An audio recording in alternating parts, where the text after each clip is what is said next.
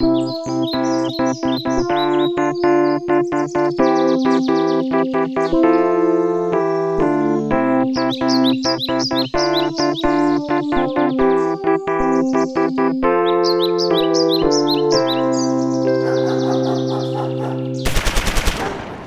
huomenta Mikko. Huomenta. Me istutaan Suomenlinnan lautalla. Kyllä, ja meillä on tänään isämaallinen tehtävä. Meillä on tänään isänmaallinen tehtävä, koska sä oot vaatimalla, että me kaksi reserviläistä mennään sotamuseoon Suomenlinnaan. Ja kaikki alkoi ihan yhtenä tavallisena päivänä. Mä olin metrossa ja sinä päivänä jostain ihmeen syystä kaikki metromainokset, niin kuin tiedät, niitä kontrolloi joku salajärjestö niin, että aina kun ne vaihtuu, ne vaihtuu joka paikassa samaan aikaan. Mutta yhtäkkiä metromainokset oli vaihtunut tällaisiin mainoksiin. Sotamuseo, näyttelyt Suomenlinnassa avoinna päivittäin ja niin edespäin. Puolustusvoimien sotamuseo, mutta se mikä kiinnitti mun huomioon, oli tässä keskellä oleva sininen repäisty raita, jossa lukee Eläydy Suomen sotahistoriaan sotamuseossa Suomenlinnassa. Ja mun oli heti pakko laittaa tää sulle. Liittyykö tämä Ukrainaan jotenkin? Koska mä en tiennyt tällaisen museon olemassaolosta, totta puhun. En minäkään. Ja mä suoraan sanottuna, jos ollaan rehellisiä, silloin kun on sotahistoria opetettu koulussa, mä en ollut niin valppaana kuin monet muut oppilaat. Ja mun historianumerot ei ollut niin hyviä kuin joillain muilla. Historia ei ollut ikinä mun vahvuus, mutta nyt kun sanotaan se näin, että voidaan eläytyä sotahistoriaan, mä oon valmis antamaan historialle vielä yhden mahdollisuuden. Vau.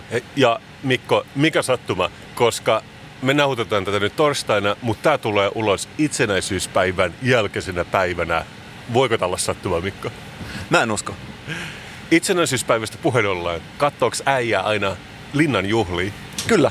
Ai sä katsoit sitä? Kyllä mä katson sitä. Se on sellainen pitkä perinne aina pyöritaustalla, en niin aktiivisesti, mutta siis kuitenkin kättely kiinnostaa.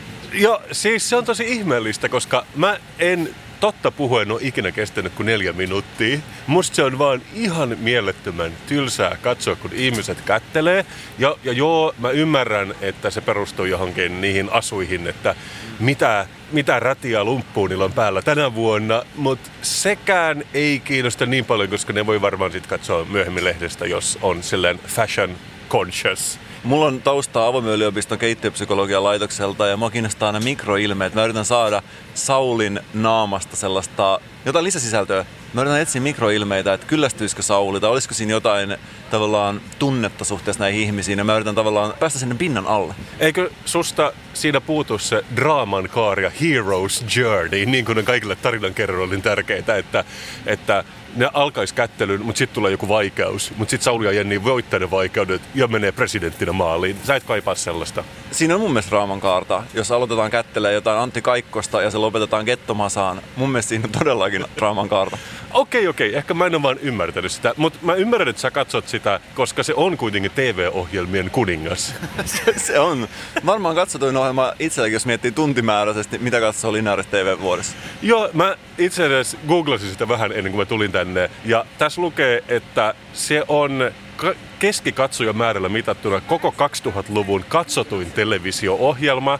Ja esimerkiksi vuonna 2017 sitä vastaanotto katsoo 2 miljoonaa 800 000 katsojaa, mikä on tosi paljon ihmistä. Massa, jossa on 5,5 miljoonaa ihmistä. Mutta milloin muuten sä näet Diandran esittämässä kovereita Linnanjuhlen jatkolla, mikä tapahtuu joka vuosi. Sitä ei vaan yksinkertaisesti näe minä muuna päivänä kuin itsenäisyyspäivänä. Mutta eikö sekin ole vielä, onko se eri lähetys tavallaan? Vai? Linnanjuhlen jatkot. Diandra esittää Osmo Ikosen kanssa joka vuosi kauneimmat itsenäisyyskoverit mä en missaa sitä mistään hinnasta. Mä en suostu mennä tuohon sun vihapuoliseen mukaan. Ei, ei kun musta on tosi mielenkiintoista. Totta kai sä edustat suomalaisuutta puhtaimmillaan, mikä on tärkeää näin itsenäisyyspäivän jälkeisenä päivänä. Mutta se on silti mulle itselleni tällaisena niin kuin vastarannan kiiskinä vähän ihmeellistä, koska mä oon oikeasti miettinyt tätä tosi paljon, että just vaikka 20 vuotta sitten oli todella paljon tällaisia niin kuin TV-ohjelmien kuninkaita. Oli niin kuin puoli yhdeksän uutiset, oli missikisat, oli jalkapalloilun MM-kisat ja sitten oli linnanjuhlit. Ja tähän on muuttunut, eikö vaan? Tämä on muuttunut ja mä kyllä tiedän, minkä takia se on muuttunut. Mäkin katsoin yksi päivä, tuli televisiosta talvisota elokuva. Ta- taas kerran elokuvia mä en ole nähnyt. En mä ole nähnyt ennen. Ja siis mä en ikinä selaile kanavia, mutta yhtäkkiä sieltä tuli talvisota-elokuva. Ja mä kyllä tiedän, minkä takia nämä elokuvat on vaihtunut, minkä takia ihmiset katsoo nykyään mieluummin Netflixiä. Siinä ei juurikaan tapahtunut mitään muuta kuin räjäytettiin mäntyjä jossain keskellä metsää. se oli kuitenkin... Mä luulisin, että siihen aikaan kun se on tehty, niin just sellaista pyrotekniikkaa löytyy, vaan ihan tosi paljon. Sitä varmaan oli valmiiksi maastossa. Nimenomaan. Et heitti joku tupakantumpi sen päälle.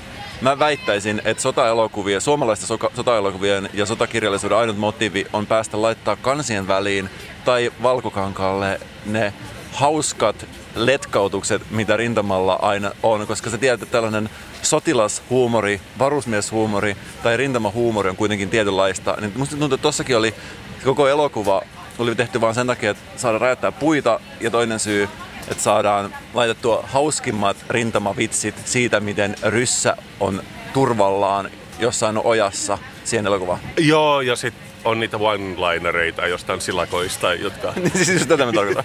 joo, mutta joo, mut mä haluaisin palata vielä näihin muihin TV-maailman kuninkaisiin. Kun mä mietin just puol yhdeksän uutisia, totta kai varsinkin vanhat ihmiset katsoo sitä vain tottumuksen voimalla tänäkin päivänä, mutta nykyään ei ole niin, että sun tarttis katsoa sitä, että sä saisit tietää uutisia, koska uutiset on ihan joka paikassa.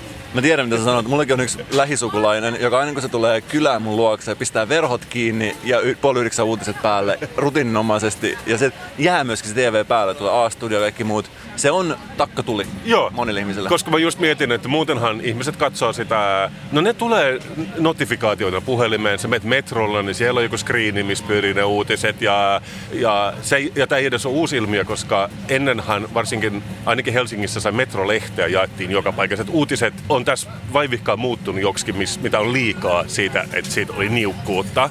Mutta ja, ja varsinkin just, että ennen kytättiin just jotain säähenkilöä, jotka oli itsessään julkiksi, että millainen kunhan huomisen sää on. Kun nyt kaikki tietää, että milloin tuli 2008, kun tuli ekat iPhoneit, että sä näet, tiedätkö ne apissa ne sadepilvet liikkuu, että sä et todellakaan tarvitse sitä henkilöä kertomaan sitä sulle. Mutta okei, missikisat on toiset. Ne oli ennen kans varmaan veti miljoonia ihmisiä. Sitten ne siirtyi Alfa TVlle. Alfa TV oli jo ehtinyt mennä konkurssiin tässä. Me ollaan itse haastateltu hallitsevaa Miss Suomea Petra Hämäläistä tuolla I Love Me-messuilla. Ja mä olin sielläkin lukevina ne rivien välissä, että sitä ehkä vähän harmitti, että se ei ole semmoinen niin automaattinen claim to fame enää, että sä oot Miss Suomi. Et ihmiset kysyvät, että kuka on Miss Suomi tänä vuonna, koska se ei ole silleen, se ei, se ei ole niin etusivun uutinen ihan samalla tavalla enää kuin ennen. Nykyään, jos valitaan missiksi, sä joudut myös kertomaan kaikille, mikä on missi. Niin, tai ainakin selittämään, että joo, kyllä me tehdään muutakin kuin hymyillään ja toivotaan maailman rauhaa ja bla bla bla. Mutta sitten meillä on tietenkin jalkapallon MM-kisat aina ollut tärkeä.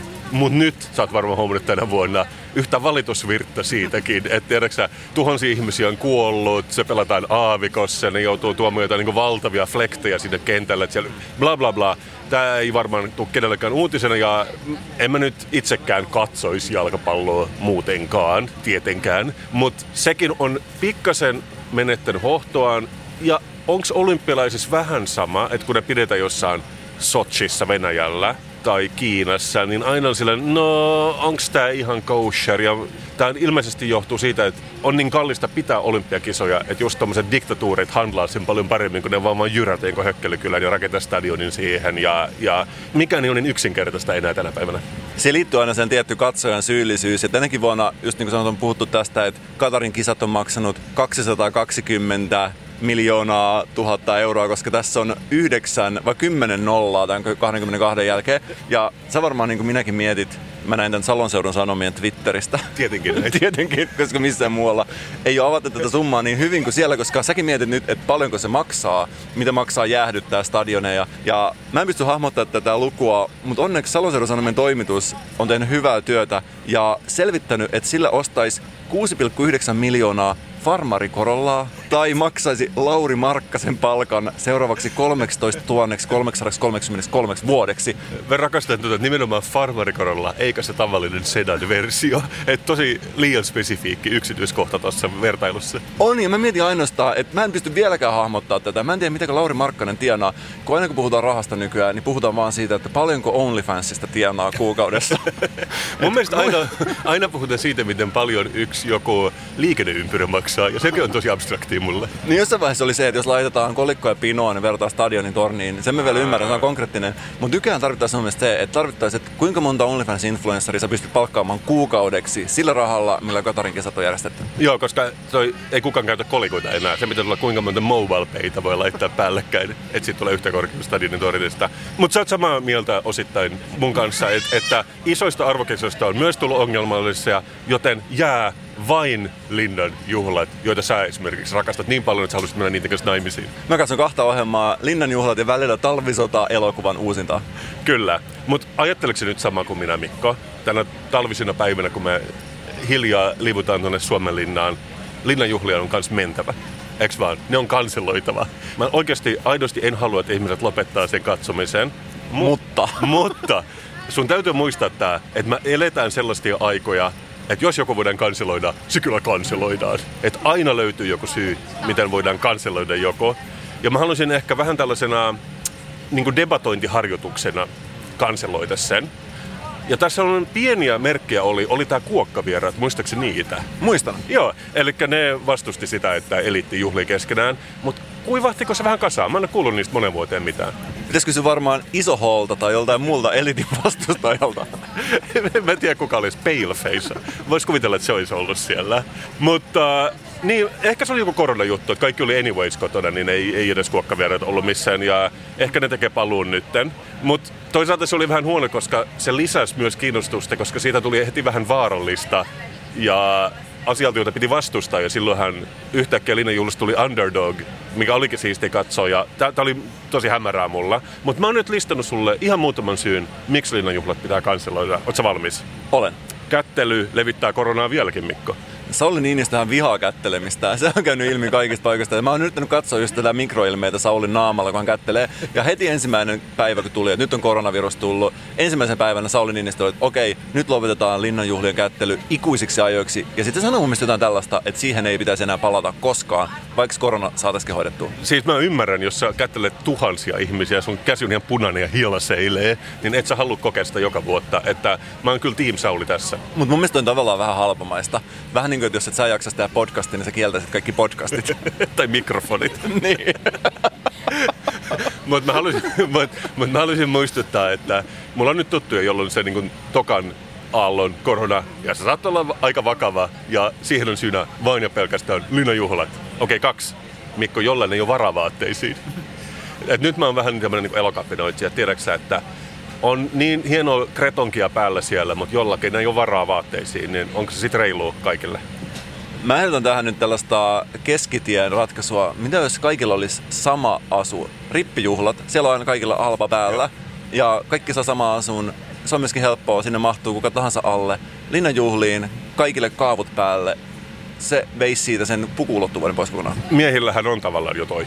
Et niillä tavallaan. On, tavallaan. Ja se, on, se tekee siitä myös tosi tylsää. Että jos itse jostain syystä jostain menisi, niin tekisi just mielen laittaa jotain muuta kuin musta puku, koska se on kans tosi huonolla tavalla normkorea mennä sinne joku musta smokki päällä tai mitä niin pitää olla. Okei, okay, mutta neljä tai kolme heteronormatiivinen juhlavikko. Eikö sinne mennyt nimenomaan puolison kanssa? Tai, ja vaikka se ei olisi heteropuoliso, niin silti se on semmoinen niin kuin, tosi, tosi normcore, että sun pitää mennä jonkun sun elämänkumppanin kanssa sinne vähintään. Et eikö tämä vähän manifestoi sellaisia vanhoja rakenteita yhteiskunnassa. Mä näen ehkä tämän isommin tämän ongelman, että onhan siellä aina silloin tällöin joku tulee sinne samaa sukupuolta olevan parin kanssa, sit siitä puhutaan päivä ennen ja jälkeen, nyt ne tulee sinne, ja katsokaa siinä se nyt on se ei-heteropari. Siinä on vähän tällaista, eikö Aivan, eli tämä tukee mun teoriaa. Että... Se vähän tukee sitä, mutta mä näen sen vielä laajemmin. Mä näen, että se on elämän kumppani normatiivinen. Siellä on kaikilla yksi pari, ja jos sen tulisi kaverin kanssa, jos mä saisin kutsua, mä ottaisin Kasperin mukaan tietysti, ja kaikki kuitenkin ihmettelisi, että miksi, että eihän nämä kuitenkin molemmat on tahoillaan kuitenkin hoitanut perhejärjestelyt muuten, ja sitä varmaan paheksuttaisi. Tai sit sä sanoisit, että no mun, mä oon polyamorinen, että mä tuon mun kolme puolisoni mukaan. Onko sitä tapahtunut vielä? Ei ole vielä näkynyt, mutta siis eiköhän, eiköhän tämäkin hetki ole. Siinä on tietenkin ongelmana, että on niin rajoittunut kutsukäytäntö, että se on ainoastaan yksi avek. Tai tiedätkö, mä otan mun koiran mukaan. Koska eikö koirien pitäisi päästä ihan pian linnanjuhliin? Koska koirat saa tehdä kaikkea muutakin nykyään. Niillä on pallomeria ja hierontaa. Eli sä sanoit nyt, että sen jälkeen kun linnanjuhlissa on muitakin kuin heteropareja, seuraava askel on se, että koiratkin pääsee sinne. Lisää syitä kansallisuuden linnanjuhlaat. Mieti mikä, Mikko, energiankulutus. Valtava energiankulutus. 2,8 miljoonaa telkkari seisoo päällä. Ja, ja niin kuin sä sanoit, taustalla. Kuka edes katsoo niitä? Energiankulutus valtava. Ja sitten mulle hyvin tärkeä FOMO. Me ei haluta sellaisia juhlia, mitkä on niin FOMO.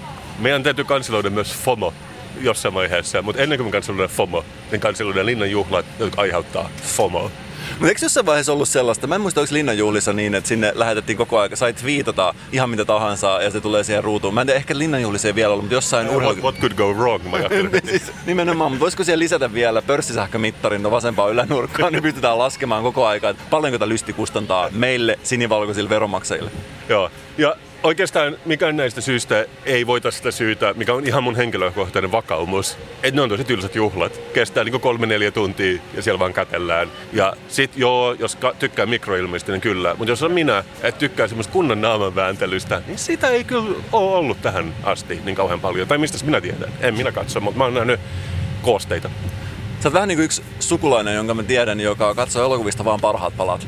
Kelaa elokuvat, kai aina kun jotain tylsää, kelaa ja sitten katsoo sen yhden palan, minkä mä en itse tiedä, miten se pystyy etukäteen tietämään, että mikä se paras pala on, mutta siinä on yleensä aika paljon toimintaa. Niin olisiko tämä sama juttu, että sä voisit kelata tylsät palat pois ja katsoa vaan ne kättelykohtaukset? Siinä on kuitenkin aika paljon sellaista, mikä ei liity kättelyyn suoraan. sovi mulle. Mutta sä kuulet itse ongelmallista. Eli nyt kun mä sain tehdä tämän ajatusharjoituksen, että me voidaan kanseloida tääkin, niin kanseloidaan sen. Ja Mikko, jos sä luulet, että mä voin lopettaa tähän, niin sä oot väärässä. Mä tuun jatkamaan niin kauan kuin jokainen TV-ohjelma on kanseloitu tässä maassa ja maailmalla. Esimerkiksi Kasperström ja Suomen saunat. Mieti, mikä määrä pienhiukkasia ne syntyy, kun sitäkin kuvattiin. Not okay, Mikko, not okay. Joten Tämä ei lopu tähän, Mikko. Mä aion jatkaa kanseloimista, koska mä tykkään elää ajan virrassa. Mutta ennen kuin se alkaa kunnolla toimimaan, mä katso kättelyä ja vanhoja talvisota-elokuvia ja eläytyä sodan tunnelmaan kotisohvalla. Hienoa. Ja itse asiassa, ennen kuin sä teet sitä, tämä lautta saapuu nyt Suomen linnaan ja me päästään ehkä sotamuseossa näkemään kättä pidempää myöskin. Että katsotaan miten käy. Katsotaan. Nyt ne on jämiä tulossa täältä lautalta. No niin, ja me päästiin tänne Sotamuseon sisälle ja käveltiin tämän hallin poikki tänne perälle. Ja nyt me ollaan yhtäkkiä aidon korsun vieressä. Niin aito kuin sellainen korso voi olla, joka on jonkun museon sisällä. Mutta on tosinkin jännittävää, että mä oon varmaan kävellyt tästä ohi monta kertaa tajuamatta, että tämä on olemassa tämmöinen aika, no mikä tämä on, varmaan joku vanha kasarmi, punatiilinen, jonka sisällä on, lyödään ruotuväkilehti kouraan ja saa katsella erilaisia tykkejä. Tämä on keskikokoinen halli, jonka keskellä on tämä korsukopio ja reunoilla on tällaisia vitriineitä, joissa on laitettu näytille erilaisia armeijan pukuja alkuajoista lähtien. Ja se on hauska, kun päinvastoin kuin sinä, niin mä en, yleensä en katso esimerkiksi tuntematon sotilaselokuvia, enkä muutenkaan niin kauhean sotaintoilija, mutta mä katson toisaalta sellaista YouTube-kanavaa kuin Uniform History, koska just erilaiset nämä vaatteet kiinnostaa ja siinä käydään aika hyvin läpi kaikki maastokuost ja just tämmöisiä eksperimentaalisia 70-luvun ruotsalaisia, eh, tosi fashion kuoseja. Ja mä en pettynyt, kun mä tulin tänne, koska täällä on siis varmaan niin kuin satoja vuosia vanha uniformi, mutta ihan tähän, tähän päivään. Ja monet on aika tällaisia vetemenshenkisiä. Ootko sä ihminen, jonka kotoa löytyy Hugo Bossin suunnitteleva natsiuniformu, jota sä käytät ainoastaan silloin tällä? Pelkästään sen takia, että se näyttää niin siistiltä. Mä oon, ku, mä oon kuullut tuon, mutta mä en, mä en ole valmis menemään niin pitkälle. Mutta on mulla esimerkiksi semmoinen kuin Ruotsin armeijatakki, ihan current issue, mutta sitä just, että et mä oon oppinut tältä mun YouTube-kanavalta, että monissa maissa esimerkiksi maastokuosit on kiellettyä, koska sua ei saa sekoittaa sotilaaseen. Aha. Joo, niin kuin Saudi-Arabiassa ja Riadissa, tämmöisissä paikoissa. Se ei ole niin kuin täyskielto, mutta et varmaan joku pelkkä takki kävisi, mutta just jos sulla on sekä takki että housut, mikä on kuitenkin suomalaisen metsästäjän perusasu, niin se oli ehkä joku 20 maata maassa, missä se ei ole sallittu. Se, mitä mä huomasin täällä, on se, että mä oon miettinyt aina, kun mä mietin tykkejä. Mä ajattelen, että mitä isompi tykki, sen parempi tykki. Ja mä oon jotenkin ajatellut, että se tykin suuruus korreloi myöskin sen pelottavuuteen ja tuhovoiman kanssa. Mutta täällä mä oon nähnyt jo kaksi tällaista tykkiä, niin kuin tässä vieressäkin on sellaiset jättimäiset renkaat, jättimäinen tällainen tavallaan tämä itse ripustus, missä toi on kiinni, mutta sitten tuo itse tykki on tällainen mikrotykki. Ja Mikko, mä sanoisin, että on ihan täysin keskivertotykki. Ja se vaan näyttää pienemmältä, kun sitä katsoo tästä kulmasta. Mutta mä tiedän, mitä sä sanot, että ehkä nykypäivän tykeissä on paljon ilmaa ja niin kuin turhaa pituutta myöskin. Mä oon ihan tosissaan, niin kun mä katson tuota tykkiä, se näyttää sellaiselta labellotykiltä. Mikä on labello? Se huulirasva. niin, okei. Okay. Mikrotykki. Koska tollanen jättimäinen tykki, jota sä joudut raahaamaan kuin traktorin perässä, ja se itse reikä, mistä se pati tulee, on tässä varmaan joku ehkä kolme senttiä halkasijaltaan. Ja tuo itse tykki on varmaan metri kaksikymmentä pitkä, mutta mun silmä, visuaalinen silmä, sanoisi, että tässä pitäisi olla vähintään neljän metrin pituinen tykki. Toi on totta, toi on kyllä underwhelming, just tää. Ja täällä on myös joku vanha panssarivaunu, missä oli ihan samanlainen. Et... Jättimäinen panssarivaunu, jossa oli aivan pienen pieni mikrotykki kiinni. Mä mietin sitä, että jos sä viet tällaisen... Let it go, man. Let it go. Eikö mä mietin niitä tilanteita, että jos sä tuut rintamaalle vihollinen näkee, että oh, apua, suomalaiset tulee panssarivaunun kanssa. Sen jälkeen ne katsoo tarkemmin. Hetkinen. Ja pirskahtaa sitä tykin pienuutta. Hei, Mun mutta me, me seisotaan tässä niin kuin korsussa. Ja tässä sulla on kunnon hylsyjä. Eikö nämä niin kuin, tyydytä sua sitten? tässä on meidän edessä on kunnon pateja. Nämä on hylsyjä, ehkä 10 senttiä halkaisia olevia tällaisia puoliohjuksia. Tämä on sellainen, minkä mä halusin jokaiseen tykkiin kiinni ja mun mielestä se tykin koko on osa sitä pelotetta. Mä toivoisin, että silloin kun ne on ollut rintamalla, noiden ympärillä laitettu joku pahvikartio, joka on sanonut, ne näyttää vähän pelottavammalta. Sun pitää päästä tämä tykki envi nytten. Mutta mikä mua kiinnostaa, että tämä on niin ihan reaalisesti sotamuseo, missä puhutaan sodasta ja soditaan. Koska mä kävin ehkä viime vuonna tai tänä vuonna Mikkelissä, jos on myös sotamuseo, joka on ihan uusi. Se on avattu vastikään, mutta sen nimi on Sodan ja rauhan museo. Ja siellä kun kävelee, niin se fokus on ihan muussa kuin just pienissä isoissa tykeissä, vaan nimenomaan tämmöisissä niin rauhanpuolustusoperaatioissa ja erilaisissa humanitaarisissa kriiseissä, että se on niin kuin moderni, koska se on 2000-luvun museo. Et mä luulen, että tämä tyydyttää ihmisiä täällä niin kuin vanhan ajan museo, mikä varmaan on ollut täällä todella kauan, koska täällä heti kun tulee sisään, täällä on tämmöinen niin marmoripatsas jostain tuntemattomasta talvisotilaasta. Ja, ja se täytyy kyllä sanoa, että kun siellä käveli siellä Mikkelin sota- ja rauhamuseossa, niin siellä on yksi huone on sisustettu Mannerheimin työhuoneen replikaksi. Se ei ole sen oikea työhuone, koska tämä on joku siis kansakoulu. Mutta siellä seisoi sellaisia niin kuin vanhempia miehiä ja nieleskeli ja, ja niillä tuli pieni kyynel, kun ne, ne oli niin liikuttuneita, kun ne näki replikan Mannerheimin työhuoneesta. Niin mä luulen, että tällaisia oikeasti tarvitaan myös, joille tämä on niin kuin pääharrastus elämässä. Mä kävin vähän tutustumassa tähän museon etukäteen niiden nettisivuille ja mun lempidetalji tästä on, että jos me Mikko nyt haluttaisiin sukelluslupia puolustusvoimien omaisuutta olevilla sota-alusten hylylle, niin nyt on täältä. Tänne voi tulla hakemaan sukellusluvat puolustusvoimien omaisuutta olevilla sota-alusten hylylle. Wow. Ja tekisi mieli kysyä, että montako niitä just kysytään vaikka vuosikymmenessä, koska I don't know, se on, se on taas kerran maailma, joka on mulle vähän vieras. Mä oon itse kuulunut joskus Salossa sukellusseura Simppuun. Okei. Okay. Kävittekö te puolustusvoimien omaisuutta olevilla sotaluksilla? Ei, me oltiin sellaisessa snorkkelivaiheessa, mutta se oli jotenkin mahtavaa, kun sellaiset nuoret kundit piti sitä.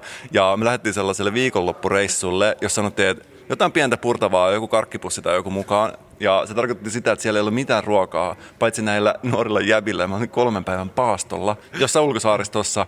Sen jälkeen lopetin simpuissa, mutta jos mä joskus vielä kaivan sen snorkelin kaapista, niin mä todellakin haluan nähdä aidon sotahylyn. Ja silloin käydään tämän museon kautta. Mutta hei Mikko, istuttaisiko me hetkeksi alas tuon talviasussa olevan hevosnuken viereen ja puhutaan muutama asia halki. Täällä museossa ei ollut iPadia, mutta oli sentään screeni, jonka edessä on pari tuolia. Ja me istahdettiin tähän screenin eteen ja katsotaan tulvan alle jäänyttä panssarivaunua vuodelta 1914. Samalla Kasper, kun me ollaan täällä eläytymässä sotahistoriaan, niin kuin meille luvattiin, pitää muistaa, että me kuitenkin tehdään meidän duunia täällä. Me ei pelkästään vapaa Ja sen takia mä joudun kantaa mukana kaiken näköistä mun työhön liittyvää asiaa. Esimerkiksi tällaista elämälehteä, joka mulla on ollut kassissa sen takia, että mä tiesin, että mulla on tänään duunipäivä. Voi elämä. Tämä on lehti hengellisestä elämästä. Tätä naista kannessa voisi luonnehtia sanalla pirtsakka. Tämä on pirtsakka-lehti ja te kertoo elämästä, niin kuin tiedät, yksi mun pääkiinnostuksen kohteista. Tai niin kuin sä kutsut sitä lifea. Tämä on niitä lehtiä, jonka joka sivulla puhutaan elämästä. Meillä on joskus ennenkin ollut elämäaiheisia lehtiä ihmisille, joita elämä kiinnostaa. Niin kuin mä sanon, elämä uteliaille ihmisille. Miten pitkälle tämä elämän ilo menee tässä sun nimenomaisessa lehdessä? Meneekö se niin pitkälle, että kielletään esimerkiksi luomiskertomus ja maapallon pyöräys, vai onko se vain semmoinen niin puoliluinen lehti? Tämä menee siihen, johonkin siihen kohtaan, missä puhutaan Pride-kulkueesta, kuitenkin hieman kriittiseen sävyyn. Sateenkaari on hajoamassa liitoksistaan ja niin edespäin. Tässä puhutaan muistaakseni siitä, miten Helsingin Pride-tapahtuma on Suomen luterilainen kirkko tukenut ja kuitenkin jotain hieman negatiivistakin tästä löydetään ja pohditaan sitä, mutta me ei puhuta nyt siitä, vaan yhdessä toisesta jutusta, joka täällä oli. Sivulla 20 on iso otsikko, jossa lukee Torinon käärinliina laajentaa käsitystämme todellisuudesta. Okei, okay, ja tämä on tämä kuuluisa tämmöinen vanha rätti, missä apparently Jeesus käärittiin, kun se haudattiin sinne luolaan ja sitten siinä on jäänyt sen ikään kuin negatiivikuva siihen ää, lakanaan. Kyllä, ja tämä kertoo Juha Hiltusesta, joka on ollut obsessoitunut tästä aiheesta. Hän on ollut todella paljon kiinnostunut siitä aiheesta ja aluksi kiinnostunut siitä vähän, sen jälkeen elämän ja sen jälkeen käyttänyt koko elämäänsä käärinliinojen tutkimiseen. Tämä on mielenkiintoista, koska no, tämä varmaan tietää, ihminen, joka on käyttänyt koko elämänsä siihen, tietää enemmän kuin minä, mutta jossain vaiheessa sanottiin, että se on kuitenkin useita satoja vuosia nuorempi kuin Jeesuksen kuoleman aikoihin pitäisi olla.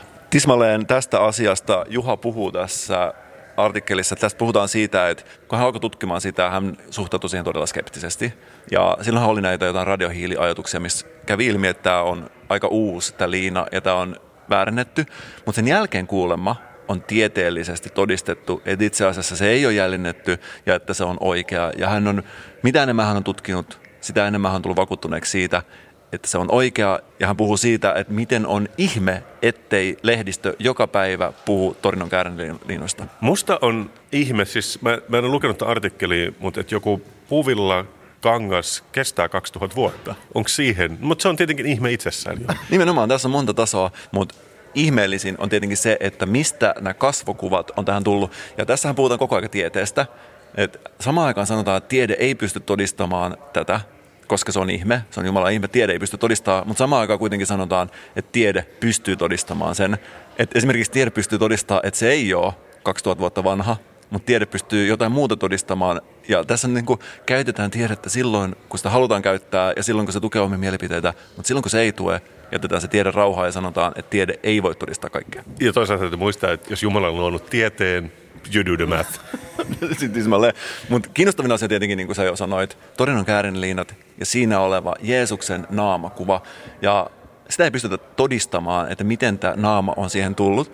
Ja tässä kohtaa tämmöinen mun mielestä kiinnostavaksi, koska Juha Hiltunen kommentoi näin.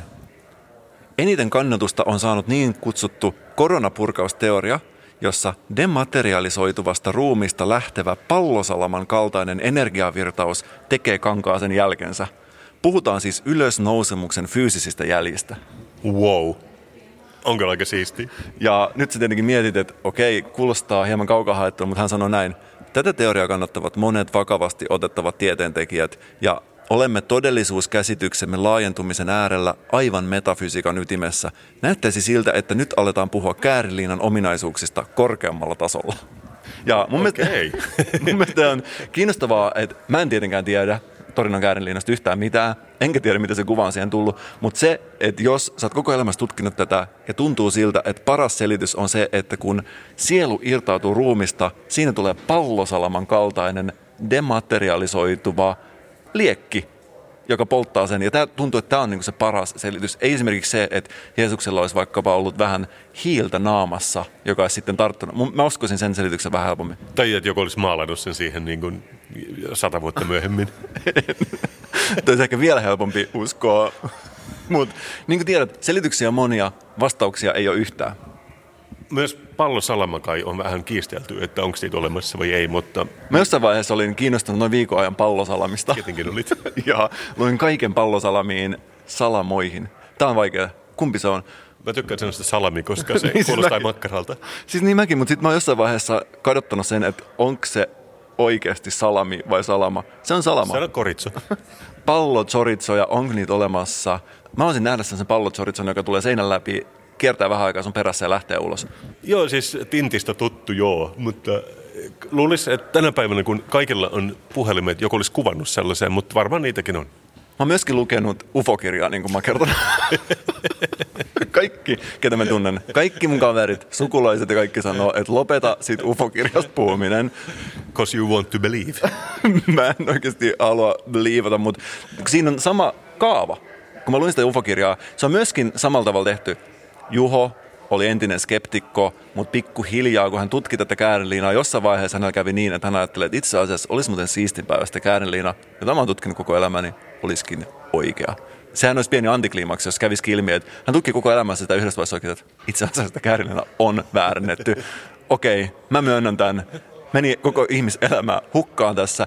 Ja tässä UFO-kirjassa oli sama kaava. Siinä oli aluksi UFO-tutkija, joka kertoi siitä, että hän nimenomaan suhtautuu kriittisesti ufoihin, ja hän ei halunnut edes käyttää ufo-sanaa, koska sitä kaikki käyttää synonyyminä avaruusolennolle. Hän käytti sitä tietenkin, niin kuin alun perin oli tarkoitettu tuntematon lentävä objekti. niin, mutta ufosta tulee mieleen semmoinen alien, jolla on spliffi huulessa, ja se ei ole vakavasti otettavaa.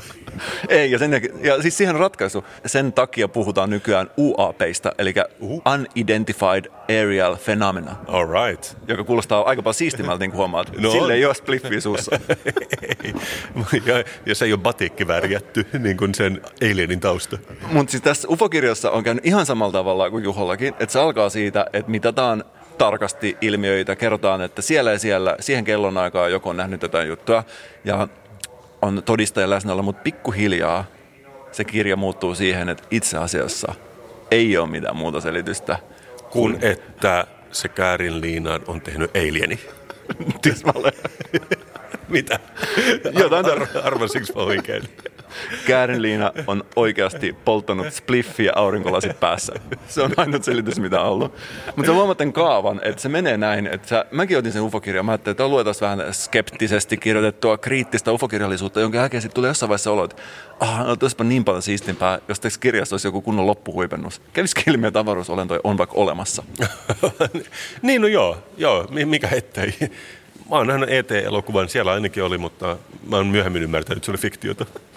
Mutta kaikesta tästä mä oon muodostanut teorian, niin kuin tiedät, mulla on tieteellinen, avoimen yliopiston tieteellinen tausta, ja mä oon muodostanut teorian, teorian pykärin yliluonnollisista asioista kiinnostumisesta. Kerro lisää. Mulla on oma teoria siitä, miten ihmiset kiinnostuu yliluonnollisista asioista, ja se menee niin, että sä oot aluksi skeptinen, jonka jälkeen pikkuhiljaa sä et enää ota kritiikkiä vastaan, ja lopuksi sä uskot kaiken sataprosenttisesti. Kuulostaa kyllä aika tyypilliseltä kaavalta, että sikäli mä allekirjoitin sun teorian. Ja niin kuin kaikki tietää, sit kun luodaan teoriaa, sen jälkeen mitä tehdään, on aika testata sitä. Okei.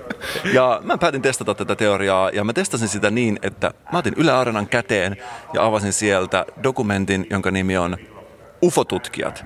Kuusiosainen minidokumenttisarja Ylellä. Onko tämä nyt toinen askel sun tielle, että sä vihkit koko sun elämässä ufoille? Tai anteeksi, mikä oli UOPH? UAPille. Okei, okay, UAPille. Tässä dokumentissa oli ihan mahtavat hahmot, aivan niin kuin suoraa kummelista, jopa nimiä myöten paljon konsonantteja, vähän puolalaishenkiset nimet. Ja kaksi tyyppiä, jotka oli toinen ilmeisesti niin vanha yrittäjä, joka oli tehnyt paljon rahaa ja nykyään oli aikaa tutkia ufoja. Jos joku näkee jonkun tunnistamattoman esineen tai ilmiön, soittaa hänelle ja hän menee paikalle paperin kanssa, johon hän listaa ylös kaikki eri tuntomerkit, kaikki tiedot tästä tapahtumasta. Ne oli suomalaisia tyyppejä. Ne oli suomalaisia tyyppejä, Joo. reissasi ympäri Suomen, tutki, tutki ufoja, kaikkea yliluonnollista ja tämä alkoi hyvin.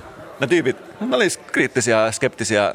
Joku kertoi, että tähän se tuli, laskeutui noin 20 metriä pellon laidalta ja hohti valoa ja niin edespäin. Ufotutkijat kirjoittaa ylös, okei, okay, hohti av- valoa, mm, mikä kellonaika, kaikki tällaisia normaalia tietoa. Tavallaan ihan, mitä säkin tekisit, jos sun kaveri näkisi UAPn pellolla. Totta kai. Ja Tämä sarja, mun on pakko jo tässä vaiheessa sanoa, tämä on paras sarja, mitä mä oon nähnyt Yleltä varmaan koskaan. Tässä on sellainen kaari, että jos sä haluat nähdä tämän itse niin, että mä en spoilaa tätä, kannattaa katsoa se tässä välissä. Pysäyttää podcast, katso ne kuusi jaksoa ja sen jälkeen palata tähän, koska tässä oli niin upea kaari, että mä en ole koskaan nähnyt vastaavaa. Se alkoi siitä, miten mitattiin valoilmiöitä ja suhtauduttiin skeptisesti. Neljännen jakson kohdalla puhuttiin jostain lentokentän tai jonkun sotilastukikohdan lähellä Helsingissä olevasta tai jostain, missä nyt olikaan olevasta tällaisesta jostain valoilmiöstä, ja joku ehdotti, että sehän voisi olla drone. Ja hän sanoi, niin että nämä on aika isoja nämä dronet nykyään, että mm. on kaiken näköisiä, johon tämä UFO-tutkija keskeytti sen kesken kaiken. Ei, ei, ei, ei, ei pysty olemaan drofe, äh, drone, että ei ole mahdollista. Ja siinä vaiheessa alettiin näyttää sitä, että aina jos joku kertoo jonkun, että se saattaa olla joku linssiheijasta tai jotain, niin mä huomasin, että nämä tutkijat alkoivat suhtautua todella kriittisesti näihin kritiikkeihin. Ja aina kun joku sanoi joku kritiikin, se vaiennettiin. Ja tässä vaiheessa mä ajattelin, mun tuli jo kylmät väärät. Mulla tuli pelkästään nyt, kun mä ajattelen tätä. Laittako ne kädet korville sanoa lällä, lällä, lällä, ne teki oikeasti tuon. Okay. Että ne keskeytti ja sanoi, että ei ole mahdollista, ei ole mahdollista, ei ole mahdollista. Että se ei missään tapauksessa voi olla sääpallo tai mitä nyt ne selitykset onkin. Mutta vähänpä tiesi vielä siinä vaiheessa, mä en ollut nähnyt tämän sarjan viimeistä jaksoa, joka oli uskomaton loppuhuipennus ja todisti mun teorian täydellisesti oikeaksi, koska tässä viimeisessä jaksossa nämä järjesti tällaista UFO-konferenssia, johon tuli joku varmaan puolalainen tai joku slaavilainen nainen UFO-tutkija vieraaksi ja tapahtui tällaista. Tuli joku varmaan puolalainen tai slaavilaisesta maista oleva UFO-tutkija vieraaksi ja tämä UFO-tutkija kertoi siitä, että hän on saanut yhteyden avaruusolentoihin. Mm-hmm. Ja kysymys on tietenkin, no mitä kautta ja millä tavalla. Ja tämä UFO-tutkija sanoi, että niillä avaruusolennoilla on sellainen sääntö, että ne ei saa ottaa yhteyttä ihmisiin millään muulla tavalla kuin jo käytettävissä olevalla teknologialla, eli niin sanotulla internet-chatilla. Okei. Okay. ja tämä kohtaus menee näin. Their directives is to contact humans only through the technology that is available to that civilization. So how we do it? Basically, it's the internet chat. Ää, nyt näyttäisi siltä, että meillä on sellainen mahdollisuus, että huomisillan ää, paneelissa tämä Kosia voisi saada suoran yhteyden, siis niin sanotun live-yhteyden tänne avaruusalukseen. Joo. Se on nyt alustava, alustava tieto ja me saadaan huomenna aamulla tarkka just, tieto jaa, tästä. Just, jaa. Sehän olisi tosi hieno. Joo, se olisi oikeastaan Ai, sanotaanko, että juuri, sensaatio. Vau. Wow. Eli Elinit saa ottaa muhun yhteyttä Whatsappilla, mutta ei Telegramilla, koska mulla ei ole sitä. Vain käytettävissä olevalla teknologialla. Ja sä tietenkin mietit tuosta kohtauksesta, että mitä sitten kävi, että saiko nämä yhteyden avaruusalentoihin – ja jos ne on saanut yhteyden avaruusolentoihin, niin millaisia nämä avaruusolennot on? Ja tästä pätkästä sä tuut pitämään, koska tässä käy ilmi tämän naisen sanomana se, että millaisia nämä avaruusolennot on yleensä ollut. You know, like we have this idea that the extraterrestrials are some mystical creatures, mm, like that, mm. so distant from us or angelic, and they don't speak much, they just come and talk enigmatic yes. ways. Yeah, yeah. But they are people. How about their sense of humor? Oh yes, they have a big sense of humor. Usually I've heard that ETs have a good sense of they humor. do. Yeah. And the thing is that they are very sharp. Their minds are super sharp. So they come up with these jokes right away. But when you have had the last one, last contact? Actually, last night. Oh, okay. Because I, by the way, confirmed. Okay. Confirmed. 7.30 to 9. Okay. She's going to be online. This is a big thing. Maybe the first live session with ETs in front of audience. This has not happened, I don't know, anywhere else. Yeah. And it happens here in Finland. Yes. Vau, wow, mun ne käyttää lyhennettä ET. ne käytti lyhennettä ET, varmaan joku extraterrestrial ehkä joo. näin. Mutta sä ajattelet varmaan sama kuin minä. Jos avaruusolennot on noin älykkäitä ja niillä on niin terävä mieli, että he keksii vitsit saman tien, niin mä en voi tuntea mitään muuta kuin pientä pistävää kateutta mun rinnassa. Mä näen vaan yhden mahdollisuuden. Sami Hedbergin Alieni, koska sillä on niin yliluonnollisen hauskat vitsit. Sen on pakko olla ET, sen on pakko tulla Uranuksesta. Ja nyt kun mä mietin Sami Hedbergia, aluksi kun mä kuulin Sami Hedbergistä, mä olin skeptinen. Mä ajattelin, että mä tutkin Sami Hedbergia, tutkin hänen huumoria, mutta en välttämättä vielä ottanut sehän täydellisesti, mutta kun mä mietin sitä tarkemmin, mä näen, että ainoa looginen selitys on sille, että Sami Hedberg ei ole meikäläisiä, vaan hän tulee jostain muualta, koska niin terävä ja hauska mieli hänellä on. Tätä mä yritän sanoa. Ja jos noin iloinen nainen sanoo, että huumori tulee ulkoavaruudesta, niin sen on oltava niin. Jälleen kerran todistettiin oikeaksi teoria, Pykärin kiinnostumisteoria yliluonnollisista asioista. Ja se, mitä me voidaan oppia tästä teoriasta, on se, että kun seuraavan kerran kiinnostut ihan mistä tahansa asiasta skeptisesti, niin että sä ajattelet, että sä vaan hieman tutkit sitä, ole varovainen, koska kukaan ei tiedä, mihin se voi johtaa. Kiitos Mikko. Ja mä toivon saavani paljon paljon raporttia ufoista ja alieneista ja eeteistä tästä eteenpäin. Tämä oli myös kaikille persuille, jotka haluaa leikata Yle rahoitusta ensi vaalikaudella. Älkää tehkö sitä, katsokaa sitä ennen ufotutkijat Ylellä ja voitte muuttaa mielenne. Katsokaa sitä skeptisesti niin, että te annatte sille yhden mahdollisuuden. Mä ainakin aion antaa. Mikko, sähän tiedät, että me ollaan Suomen suositun podcast vuodesta toiseen. Näin se vaan menee. Joo, mutta nyt on korkea aika, että me ollaan myös Suomen saavutettavin podcast. Ja mä en tiedä susta Mikko, mutta ainakin mä oon tehnyt töitä hartiavoimin, että tämä tapahtuisi. Sä saatat muistaa aikaisemmin tänä vuonna, kun me oltiin Sideways-festivaalilla poddaamassa, missä mä esimerkiksi eksperimentoin sen kanssa, että mä yritin puhua selkokielisesti. Ja oli selkokielinen podi kerta kaikkiaan. Se ei omasta mielestä oikein lentänyt, vai miten se sun mielestä meni? Se on yllättävän vaikeaa koska monet asiat, mitä me puhutaan, on niin monimutkaisia, että niitä ei vaan pysty kääntämään selkeästi. Tai mä jopa näkisin niin, että mä puhun nyt jo niin selkeästi, että jos tämä menee tämän selkeämmäksi, niin sitten se menee vaan naurettavaksi. Ja mä en halua, että kukaan nauraa meidän podille. Se on viimeinen asia, mitä mä haluan. Mutta okei, Mikko, nyt tulee uusi yritys. Koska? Näin. Päinvastoin kuin sinä, joka katsot UFO-ohjelmia, mä oon katsonut muumeja Yle Myöskin laatuohjelma. Ja sisältää fiktiivisiä hahmoja. Tai, oike- tai oikeita, miten se nyt haluaa nähdä. Mutta mä tajusin nyt vasta ekan kerran, että siinä voi klikata sitä niin kuin normaali muumijaksoa, tai sitten se voi myös klikata sellaista muumijaksoa, jonka nimi on Muumit kuvailut tulkattuna. Onko se törmännyt tähän? En. Ei, eikö tämä on ihan fantastista, koska tämä on ilmeisesti palvelu ihmiselle, jolla on rajoittunut näkökyky, mutta ne kuitenkin pystyy nauttimaan muumeista. Joten se on se tavallinen jakso, ja siinä on niin kuin muumit puhuu, on kertojääni, mutta sen lisäksi siihen on lisätty yksi kertoja ääni, tai kuvailutulkkaileva ääni, joka selittää koko ajan aika nopealla tempolla, mitä tapahtuu ruudussa, että siinä pystyy, pysyy perässä. Onko siinä kaksi selittäjää siis? Joo, siinä on, siinä on kaksi selittäjää. Siinä on se normaali jakson selittäjä, mutta si, siihen on lisätty toinen selittäjä. Ja, ja siis mä arvasin, että sä kysyisit, niin mä otin mukaan tällaisen esimerkit. Että tässä, tässä pienessä klipissä muumeilla on jonkinnäköinen juhla, ja tässä kertoja ääni on se mies, mutta sitten tämä kuvailitulkkailija on nainen. Se kuulostaa tältä. Väki käy pöytään. Vanhoja ystäviä, jotka olet tuntenut aina. Niisku täyttää lautasensa ruuilla. Uusia ystäviä, joihin vasta tutustut. Ja haisuli pihistää ne. Sellaisiakin, joiden kanssa et aina tule toimeen. Viljonkka syö kalafileeta varovasti. Ja erityisesti he, joita rakastat kaikkein eniten koko maailmassa. Muumipappa nostaa maljan. Niin, sellainen on Muumilaakso.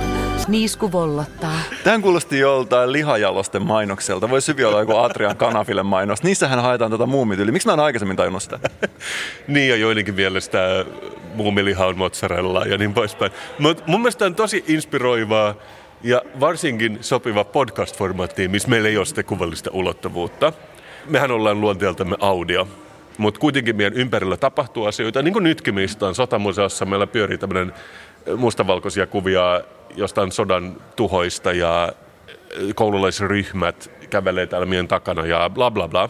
Mutta siksi mä olen nyt halunnut kokeilla tällä viikolla, että miltä kuulostaisi Kasper ja Mikko kuvailu tulkattuna. Wow. että meillä on niin meidän normaalit läpät, mutta sitten meillä on myös kuvailutulkkaileva ääni siinä. Se kuulostaisi mun mielestä kutakuinkin tältä. Kasperin ja Mikon podcast kuvailutulkattuna. Mikko ja Kasper istuvat alas saastaiselle puiston penkille. Mikko, mä näin eilen huippumielenkiintoisen oven kahvan. Oot sä nähnyt mielenkiintoisia ovenkahvoja viime aikoina? Kasperin lihakset väreilevät pikepaiden alla. No joo. Mä näin sellaisen, joka oli ruostumatonta terästä. Oli kyllä tosi mielenkiintoinen. Mikko on alun perin Salosta kotoisin. Kuulen, mitä sanot, Mikko. Luin muuten juuri tästä Guardianin artikkelista, että Amerikassa niillä on usein nupit ovissa. Eikö se ookin hullu? Kasperin tajunta sumenee hieman, kun hän ajattelee tätä. Hänen timmi yläkroppansa kieltelee pikepaiden alla. No on kyllä tosi hullu. Mun talous on ihan tavalliset ovenkahvat, paitsi sit mulla on kans liukuovi. Mikko ajattelee talonsa liukuovia. Hänen silmiinsä tulee utuinen katse. Ajattele Mikko, jos talois ei olisi ovia ollenkaan, vaan pitäisi kiivetä ikkunoista. Eikö olisikin hullua? Kasperin silmät muljahtelee, kun hän ajattelee tätä kauhuskenaariota. Joo, ja sit kun niistä kiipeisi sisään, niin siellä odottaisi eroottinen rottweileri. Mieti, miten se läähättäisi. Mikon korvissa kuuluu taseesta kohinaa. Hänellä on jostain syystä päällä kylpytakki.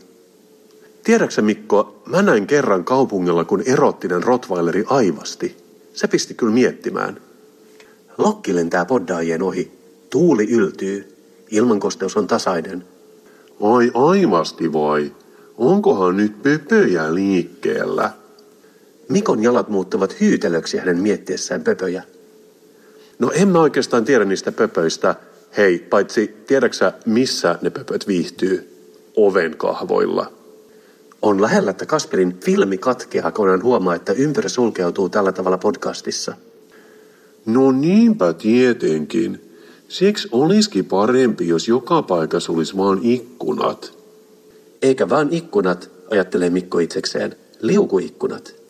Mikko, katso mun kättäni. Kananlihaa. Kasper katsoo kättään. Siinä on kananlihaa. Joo, sama täällä. Broilerin siipipalat. Ihan jäätävän eeppistä. Mikolla on jysäri. Hän miettii nyt terassin laudoitusta. No niin on, mutta hei, ensi kertaan ja me rakastamme tätä kaikkia. Kasperin katse harhailee. Hän yrittää seurata lokkia katseellaan, mutta se pirulainen on niin nopea. Moi! Mikko hymyilee, Kasper vollottaa. Mä oon niin iloinen, että tässä 200 jakson jälkeen meidän kaava tehdä juttuja on paljastunut. Tässä oli täydellisesti vangittu täydellisen Kasper ja Mikko jutun kaava, jossa ympyrä sulkeutuu kaksi kertaa jutun aikana, jossa tulee kaadet kylmät väret. Joo, mutta eikö vaan? Ei, mutta tästä pääsee ihan eri tavalla osallisiksi myös meidän ympäristöstä. Sen lisäksi tietenkin meidän ajatukset oli siinä kiteytettynä, että, että miltä tyypillinen jakso kuulostaa. Tämä oli iloinen, että tässä pätkässä ei kommentoitu mun ulkonäköä mitenkään loukkaavasti, vaan siinä kuvatulkattiin ainoastaan, että hän on salolaisen näköinen. Joo, mutta... Mä... Kaikki tietää, vähän uimarin ja vähän talvisodan taistelijan risteytys. Kyllä. Mutta mä sanoisin, että et toimii, koska meitähän ei näe ja tässä olisi paljon nähtävää meissäkin kahdessa. Ja mä tiedän, että tässä oli vähän enemmän työtä, kun sen kuvailu tulkkas tämän meidän keskustelun. Siis todella paljon enemmän työtä. Mutta mä sanoisin, että tässä on jotain. Mä, mä sanoisin myös näin, että me kerätään vähän palautetta meidän eliittikuuntelijoilla. Ja jos tämä kuulostaa heidän mielestä positiiviselta, niin tässä voisi olla poddailun tulevaisuus. Siis mehän tuotiin podcastit Suomeen, tehtiin niitä suosittuja. Ollaanko me nyt ne, jotka tekee kuvailutulkituista podcasteja suosittuja? Vain aika voi näyttää sen, Mikko. Mutta Kasper Mikko, aina trendien aallonharjalla. Kasper Mikko aina trendien aallonharjalla ja nyt Sotamuseossa eläytymässä Suomen sotahistoriaan, mutta samaan aikaan katse tulevaisuudessa. Ja mä en tiedä, onko se huomannut samaan kuin minä, että nyt on uusi megatrendi, jossa me ollaan vielä mukana. Trendi, jonka alkupää on meille ollut liukas kuin saippua. Okei, okay. mikä se voi olla? Mä haluan tietää heti, mikä se uusi trendi on. Uusi trendi on tietenkin hengittäminen. Mm, okei, okay, okei. Okay. Mulla on tullut jossain mainoksia tällaisesta sivusta kuin nordicbreathing.com, joka on sivusto, jossa on kaikkea hengitykseen liittyvää hengitystietoa. Right. Onko tämä osa sitä isompaa trendiä yhteiskunnassa? Et mä luin, että on paljon hotelleja, mitkä perustuvat siihen, että sä nukut paljon niissä. Sitten meillä on Sober Curious ja yritysjohtajat enää ryyppää, vaan juoksee maratonneja. Että onko hengittäminen nyt se seuraava? Ilmeisesti, koska tämä sivusto on tietysmies hämmentävä. Itsekin hengitän päivittäin, niin kuin sinäkin, mutta en ole sen enempää ajatellut, että mä olisin kiinnostunut hengittämisestä ja haluaisin joka päivä lukea tietoa hengittämisestä. Oletko aina hengittänyt väärin? Tässä viisi niksiä. Miten? Ja nyt joku on siis kaupallistanut sen vai? Kyllä, ja tämä on hämmentävä sivu, koska täällä on siis vinkkejä hengittämiseen, kaikkea hengitystietoutta, esimerkiksi juttu nenästä. ihan, ihan bestein elementti naamassa. Ja joku random juttu jostain rakkaushengityksestä, mm. joka on mm. kuulemma mullistava meditaation muoto, jossa sä rakastat itseäsi jostain pisteestä käsin ja kohdistat hengityksen tähän tiettyyn pisteeseen. Paljon... Mä, mä kuulin, että Alienit on tuonut sen Suomeen. se olisi loogisempi selitys, mutta mä tutkin tätä sivua vähän aikaa ja aluksi mä ajattelin tietysti, että tämä on tällainen niin lifestyle-sivu, hyvinvointiin keskittynyt sivusto, joka myy ehkä samalla jotain mainoksia ja näin, mutta mä tutkin tätä, niin alkoi näyttää oudommalta ja oudommalta, kunnes sitten jossain vaiheessa kävi ilmi, että tämä sivusto ei olekaan oikeasti hengityksestä kiinnostuneille ihmisille, vaan tämä ihmisille, jotka tarvii tämän näköistä laitetta. Ää, se on niin kuin vedenkeittimen näköinen laite, mutta se nokka on käännetty ylöspäin. Tämä on tällainen muovinen vehje, jonka hinta on vähän reilu 200 euroa ja tämä on joku hengityksen helpottamiseen tehty vehje. Ja tämä koko sivu on siis mainos tälle laitteelle. Joo, ja se on vielä Design from Finland, se näyttää, mutta se näyttää myös vaatehöyrystimeltä, koska ainakin semmoisia halpoja kotimalleja on, jotka näyttää justolta. Jossain toisessa paikassa tämä voisi näyttää myös joltain sähkökäyttöiseltä bongilta. Jos se laittaa johonkin kalifornialaisen kontekstiin, niin ehdottomasti kyllä. Mutta tästä hengitetään ainoastaan vesihöyryä, mutta se, mistä kaikki lähti, eli video, johon mä törmäsin jossain internetissä, joka mainosti mulle tätä sivustoa, ei paljastanut alun perin sitä, että tässä myydään tällaista muovivehettä, koska tämä video kuuluu tällä tavalla.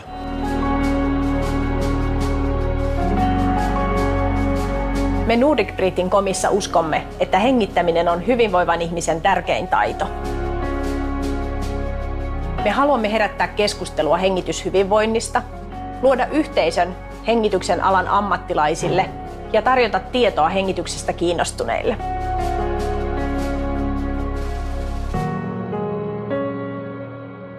Mulle se oli toi stokkikuvitus, missä joku malli seisoo vuoren huipun päälle ja tuulettaa, joka möi sen mulle. Eikä ole muuten ihan halpa, oli yli 200 euroa. oli yli 200 euroa budjetti, mutta tämä oli mainos, jos mainostettiin muovista vehjettä jota sä voit imeä iltaisin ennen nukkumaan menoa. Vajaa tehoinen vedenkeitin, mä oletan. Mutta silloin kun mä näin tuon video eka kertaa, mä en todellakaan nähnyt sitä. Ja samaan aikaan tässä nyt ehkä voi sekoittua se asia, että tässä kuitenkin oltiin trendin aallonharjalla. Ihmisiä kiinnostaa hengittäminen enemmän kuin mitään muuta. Hengitystietoisuus, hengityskiinnostavuus on kasvanut. Ja mä aloin miettiä, että mitä muita tällaisia asioita, mitä ennen on tehty niin, että niihin ei kiinnitetty mitään huomioon, mutta mitkä nykyään on niin sanottuja megatrendejä. Mitä tällaisia me ollaan missattu ja onko jotain megatrendimahdollisuuksia, joihin me voitaisiin tarttua nyt. Ja sen takia mä oon tehnyt sulle tällaisen esittelyvideon, jossa mä aion paljastaa sulle uuden megatrendin ja mä aion kysyä sen jälkeen, lähdetkö siihen mukaan. Me Casper Mikeissa uskomme, että puhuminen on hyvinvoivan ihmisen tärkein taito. Me haluamme herättää puhetta puhehyvinvoinnista ja haluamme luoda puheesta kiinnostuneiden puheharrastajien ja ammattipuhujien yhteisön.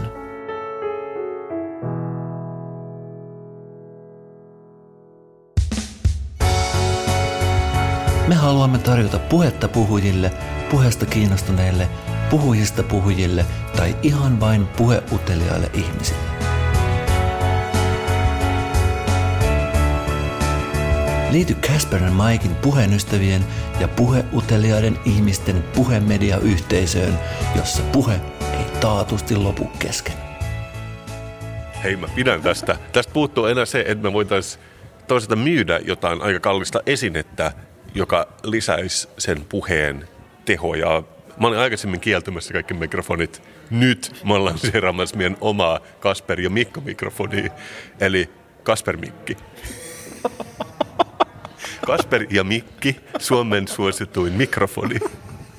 Tätä ei, tätä ei siis ole olemassa, mutta mä vaan niin ajattelen ääneen. Sä, mä pidän mitä sä ajattelet ääneen, koska nyt kun me perustetaan tämä, jos sä lähdet mukaan, siis lähdetkö mukaan tähän puhujien yhteisöön, ammattipuhujien, puheesta kiinnostuneiden, puheuteliaiden ihmisten puheyhteisöön mukaan, lähdetkö mukaan tähän? Luulin, että et ikinä kysyisi. Totta maar lähden. Ja kun meidän kuulijat lähtee mukaan, mä oletan vähän niin kuin influenceri lähtee ehdolle vihreissä ja hänellä on 60 000 seuraajaa ja hän ajattelee, että varmaan 60 000 ääntä vähintään tulee. Samalla tavalla mä ajattelen, että meidän tuhannet ja tuhannet seuraajat, kaikki liittyy tähän puheyhteisöön ja kun he liittyy siihen, jossain vaiheessa he näkevät mainoksen mikrofonista, Kasper ja Mikki mikrofonista. Suomen mikrofoni. Mikrofoni, joka saa kenen tahansa äänen kuulostamaan niin miellyttävältä, että sitä tekisi mieli kuunnella tuntikausia. Sä puhut siis jonkinnäköisestä filteristä tai äänen äh, muuntajasta. Mä haluaisin, että se olisi ihan vaan muovinen kapula, johon puhutaan. Ihan vaan niin kuin klassinen objekti. Niin, niin kuin semmoinen mahdollisimman halpa niin kuin Wish-tyyppinen mikrofoni, mutta se olisi vaan brändätty meidän fontilla. Voisiko siihen tulla jotain ääniefektiä, kun sä paljon nappia, sieltä lukisi vaikka sitä, että ympyrä sulkeutuu broilerin siipifileet. Koiran haukuntaa, obviously. Niin tiedän, kun sä pistät päälle koirahaukku, miksi mä tainnut tätä heti? Tapaina nappiin, niin sitten saat niin ne välijinglet siinä. Se on monille varmaan, että aloittaa podcastia, tosi hankalaa se, että mistä lähtee, missä pitää taukoja ja mihin lopettaa. Kolme asiaa, jotka puhumisessa on aina niin hyvin tärkeitä. Mullehan on tärkeintä aina, että on hyvät jinglet. Ja, ja sitten se niin kuin loppu sujuu vähän niin kuin itsestään. Mutta kyllä Mikko, mä sanoisin, että sä oot jonkun ison äärellä tässä. Ja mä tiedän, että mä oon puhunut tästä nyt liikaa, mutta kun joka ikinen tykki, mikä täällä on, on tällainen ihmeellinen mikrotykki. Kato, siis Sä ihan, mä en, puhunut sitä liikaa. Mä oon puhunut siitä liikaa, mutta siis mä en ihan oikeasti pysty lopettaa sitä. Kato tuolla mies, joka seisoo tällaisen itsensä korkuisen alustan kanssa ja kaksi pikkuruista tykkiä, jotka näyttävät vähän niin kuin tikkarin varrelta. Niin saanko mä sanoa sulle, että kun Kasper ja Mikki mikrofoni julkaistaan, että se ei ole mikään mikromikrofoni, mikään labellapurkki, vaan se on niin kuin jäätävän iso, järjettömän kokoinen mikrofoni. Tai vielä parempi, se on labellapuikon kokoinen, se on enemmän niin kuin gigachaved move, että jos se on tosi pieni. Ja nyt kaikki siellä varmaan ihmettelee, että onko se mikin koolla väliä. Mutta mä voin sanoa teille, että mikin koko ei ratkaise, vaan se, miten sitä käyttää.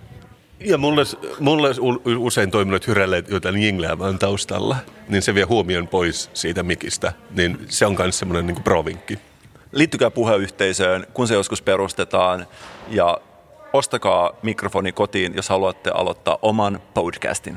Ennakkotilauksia varmasti otetaan pian vastaan. Kasperi Mikki, Suomen suositun Mikki. Mikon juoma. Jano juoma. Taivan tuoma. Viikon juoma. Me ollaan täällä sotatunnelmissa eläydytty Suomen sotahistoriaa, niin kuin mainos sanoo, ja ollaankin eläydytty hyvin. Ja mikä sattumaa, että just tänä aamulla, kun me tultiin tänne, Helsingin Sanomat kirjoittaa jutun Sota näkyy meissä. Suomen sotien päättymisestä on 75 vuotta, mutta henkisiä sota-arpia kannamme yhä. Joo, ja, ja mä katson tätä kuvitusta mikä on ihan hauska, siinä on paljon tällaisia sinivalkoisia tuotteita, jotka varmasti viittaa siihen, että sellaiset myy nyt joulukuun alkupäivinä. Tässä puhutaan siitä, miten rintamalta palanneet miehet vaipuvat usein puhumattomuuteen ja terapoivat itseään ruumillisella, ruumillisella raatamisella, työnteosta ja tunteiden käsittelystä, mutta myöskin siitä, että miten suomalaisten päihteiden käyttö oli jo kieltolain jäljiltä hieman vaarallisella tolalla ja sota lisäsi ongelmia edelleen. Kieltolain aikana opittiin juomaan teräviä ja paljon. Asemasodassa opeteltiin turruttamaan hermoja päihteiden avulla. Ja tässä puhutaan siitä siis, miten rintamalla palaneen miehet ei käsitellyt omiin tunteitaan, vaan turrutti ne väkevällä viinalla. Okei. Okay. Ja nykyään se on siirtynyt siihen, että voidaan turruttaa itseänsä ilman sotaa. Joten turruttaminen kyllä jatkuu tuolla vaikka Piritorin kulmilla. Mutta koska me ollaan tänään eläytymässä Suomen sotahistoriaan, niin mä haluaisin, että me turrutettaisiin meidän tunteet aidolla, perinteisellä, sotaan sopivalla juomalla. Mitäs pidät tällaisesta? Oho, mä en ole ikinä nähnyt tällaista. Siis, tämä on tämmöinen niin kuin litrainen leka koskenkorva vodkaa. Ja siis mä en muista, milloin mä olisin nähnyt Siis Koskenkorvahan on vähän semmoinen niin kuin, mikä se on semmoinen niin Pulttiboisin sketsimateriaalia. Että et, juodaan kossuu ja, ja sitten sanotaan jotain hauskaa. Mutta tämä on todellakin muuttunut myös jonkinnäköiseksi premium-tuotteeksi. Että pullo on tällainen hyvin äh, jokin puhdaslinjainen. Tässä on puinen korkki ja etiketissäkin vähän kultaa ja tämmöistä viljaisaa, viljaisaa peltoa. Ja tässä lukee Original, a village, että halutaan tuoda esiin sitä Koskenkorvan tehdasta. Vau, wow. tämä, on kyllä niin kuin yllättävän massiivinen. Sä, sä kun sulla, kun et voi päästää sitä niin kuin tykkeen kokoa täällä, niin sä, sä kyllä kompensoit tällä niin litrasella kossupullolla sen oikein hyvin. Et, I see where you're coming from, Mikko. Joo, mutta oho, tällaista näkee harvoin. Tässä oli muistaakseni jossain vaiheessa joku brittiläinen suunnittelutoimisto suunnittelemassa tätä uutta koskenkorvapulloa, koska kaikki me muistetaan tietenkin meidän lapsuudesta se vanha koskenkorvapullo, mikä on sellainen tosi pullomainen. Mä en tiedä muistaakseni ihmiset, mutta se oli kaikissa näissä pulttipois sketseissä ja muualla sellainen aika klassinen 0,4 tai 5 tai Joo, pullo. Pal- paljon pienempi ja ja ehkä siinä oli tuo peltomaisema myöskin, mutta mä muistan vain semmoisen välinvaiheen, kun ruotsalaiset suunnitteli tämän niin, että se luki vaan kosken ja korva. Että se meni tämän pullon ympäri ja sitten kaikki ruotsalaiset kutsuivat sitä vaan koskeniksi. Et, et se oli vähän ehkä epäonnistunut, mutta nyt on menty takana siihen, että koko kosken korvasana näkyy tässä. Myöskin, että mikä on vodkan määritelmä, koska mä mietin, että oliko koskenkorva vaan viinaa. Aivan. Ja mikä on viinan ja vodkan ero? Siis hyvä kysymys ensimmäistä kertaa meidän podcastin historiassa, koska tähän oli viina-niminen silloin. Nimenomaan. Siis vodkahan on Venäjää tarkoittaa mitä pientä vettä. Se on niin kuin diminutiivi muoto vodasta, eli voda, joka tarkoittaa vettä. Mutta onko tähän mitään niin kuin kansainvälistä niin kuin säännöstöä, että mitä saa sanoa miksi? Mutta ootko sä valmis turuttaa sun tunteet litralla koskenkorvaa? Totta puhun en, mutta jos mä voin ottaa vain pienen siivun, niin se kelpaa. Katsos mitä mulla löytyy täällä. Yes. Kertakäyttömukeja. Kertakäyttömukeja ja korko taas. Jos mä tämän auki. Tämä on kuitenkin, tämä on niin talvistan henkeä kyllä, sen mä myönnän. Okei, tämä, tämä on siis korkkaamaton pullo. on. Okei. Okay. Ja Haistetaanpas. Siis tosi hammas, oh. hammaslääkärimäinen haju kyllä. Siis ja... se ihan hammaslääkäriltä. Siis tää... Ja se tuntuu tosi pahalta näin kello. Ihan, ihan vähän, kiitos, kiitos. ja se tuntuu kyllä todella pahalta näin, mitä kello on 11 aamulla torstaina. Tämä tuntuu Sillä... oikeasti pahalta. Mä jopa mietin tästä, koska mähän en juo viinaa muutenkaan, enkä edes alkoholia, enkä oikeastaan oluttakaan, niin tämä tuntuu todella vastenmieliseltä asialta. Varsinkin ottaa vielä mukaan ja kantaa koko päivän, koska mä en aio itse juoda tätä. Mutta Mitäpä sitä ei tekisi? Siis mä arvostan todella paljon, koska me ollaan tämmöisessä historiallisessa miljöössä. Tämä kuuluu tähän ja Mun mielestä siis jopa alko, mä, mä oon nähnyt jossain alkossa semmoista tikkuviina-nimistä viinaa, joka on kai tehty jostain selluloosasta tai tehtiin ennen vanhaa. Ja siinä, siinä oli joku semmoinen SA Int virallisen etiketin, virallisen etiketin replika. Että et kyllä tämä on niinku tätä sotamuseoculturea, mitä me tehdään nytten. Ja täytyy vissiin juoda nopeasti, niin kuin se syövyttää tämän pahvimukin läpi. Mutta jos nyt joku soittaisi sulle ja kysyisi sitä, jos sulla olisi se Be Real-applikaatio, joka pyytäisi nyt sua lähettämään kuvan siitä paikasta, jossa sä oot, etukameralla ja takakameralla, niin ihmiset sais nähdä, miten sä sotamuseossa pikkuruisen tykin vieressä, katsot kuvia menetetystä Viipurista ja haavoittuneista ja juot kossua ja on joku torstai-aamupäivä kello 11. Toisaalta Mikko, mä oon suomenruotsalainen, tämä on mun kulttuuri. Jos mä saan laulaa snapsilaulun, tämä on mulle ihan, ihan niin kuin luontevaa. Mä en aio kuitenkaan tehdä sitä, vaan mä aion vetää tämän ygösellä ja arvostella Koskenkor vodkan. Okei, okay. kyllähän se pistelee. Pistelee ja tämä oli aivan käsittämättömän pahamakusta. Ja mulla on vieläkin sellainen kuvotus suussa. Mä tavallaan jätin purskuttumatta. Hei, mä muistan kerran, kun sä toit jotain sellaista ällöttävää silverginia. Halvin gini, jota löytyy. Joo, se oli kuitenkin, se oli tuskallista. Tämä on, niin kuin loppujen lopuksi tämä oli kuitenkin vähän niin kuin olisi porskuttanut hammaslääkärillä. Tämä ei, tämä ei maistu millekään. Joo, mutta siis kuitenkin mulla tulee sellainen kuvotus aina, jos mä juon piinaa, mikä nykyään on onneksi aika harvoin. Mutta jos mietitään positiivisesti, mä en tunne tällä hetkellä yhtään mitään. Ja mä oon turuttanut mun tunteeni samalla kun mä eläydyn sotahistoriaan. Tässäkin asiassa myös hyviä puolia, jos haluaa sitä katsoa tältä kantilta. Ja kyllähän siis tämmöinen, se lämmittää. Että kyllä mä niin kuin ymmärrän, että talvisodassa se auttaa ihan vähän aikaa. Että jos on vaikka kuolemaisillaan, niin, niin saa olla vähän aikaa lämmin. Nyt kun me istutaan keskuslämmitetyssä museossa, niin tämmöinen napanderi ei oikein, sillä ei ole samaa funktiota tietenkään kuin vaikka luonnossa. Mutta mä aion kuitenkin pisteyttää tämän, niin tiedätkö mitä? Neljä kautta viisi, koska tämä oli kuitenkin niin kuin puhdasta ja mautonta. Ja se ei ollut vastenmielistä, niin kuin sulle se oli vastenmielisempää, mutta tässä ylläpidettiin kuitenkin semmoinen niin laatu, mistä mä pidän. Samat pisteet täältä. Mä oon turttanut mun tunteeni ja nyt kun mä katson tässä meidän edessä olevaa diashowta, niin yhtäkkiä kaikki tykitkin alkaa näyttää paljon isommilta. Okei. Okay. Eli sun on pakko lopettaa tämä vaiheessa.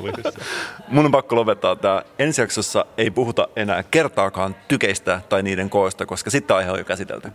Mutta kiitos tästä isosta isosta viikon juomasta. Mä oon oikeasti otettu siitä, että, että sä nyt lähdet tuonne kaupungille raahamaan tuollaista niin viinallekaan mukaan koko päivän. Viinapaukun jälkeen mä en tunne enää yhtään mitään, mutta mä tiedän, että kun viinan vaikutus loppuu, niin mä alan taas tuntemaan ja mä tunnen ja pystyn eläytyä sodan hetkiin. Sä oot siis tavoittanut sen talvisodan hengen viinan avulla. Mä luulisin, että tämä on autenttisinta, mitä me ollaan ikinä koettu. Mutta hei Mikko, tämä on ollut ehkä paras jakso tähän asti, jos kysyt multa. Mutta ennen kuin me lopetetaan, niin mä haluaisin hetkeksi vielä palata tähän kuvailutulkkailuun, mitä mä tein aikaisemmin. Koska huomasin riemukseni, kun mä tutkin näitä muumijaksoja, että siellä oli joo, kuvattu toiminta, mutta mä huomasin myös, että siellä oli myös kuvailutulkattu itse muumien tunnari, mikä oli tosi ihmeellistä, ja se kuulostaa tältä. Muumisarjan alkutunnus. Mustista viivoista piirtyy esiin kasvi. Sinisistä ja vihreistä väriläiskistä muodostuu meri, jossa ui kalaparvi. Nousemme pintaan. Teksti. Muumilaakso, kevätlaulu. Wow. Wow, kyllä. Mä tulin tosi iloiseksi, aika kohtuuttoman iloiseksi, kun mä kuulin tämän. Ja siksi mä haluaisin myös kokeilla, ennen kuin me mennään tämän jakson loppuun, että miltä kuulostaisi kuvailutulkattu Kasperin ja Mikon lopputunnari. Ennen sitä mä aion sanoa, että mä rakastan tätä kaikkia moi, ja mä toivon, että sä toivot samaa, mutta tässä menee ja ensi viikkoon. Ensi viikkoon. Moi. Moi. Kasperi ja Mikko keräävät kimpsunsa ja kampsunsa. Nauhoitus on ohi ja Kasperilla on sellainen fiilis, että tämä jakso on ollut paras tähän asti. Nyt on kuitenkin ruvettava miettimään seuraavan jakson aiheita. Kasper näkee maassa tupakatumpin. Saisiko siitä jutun juurta? Mikko katsoo samaa tupakantumppia mietteliästi. Hänen mielestään siitä saa ehdottomasti kontenttia. Heidän katseensa kohtaavat. Mikko hymyilee. Kasper vollottaa.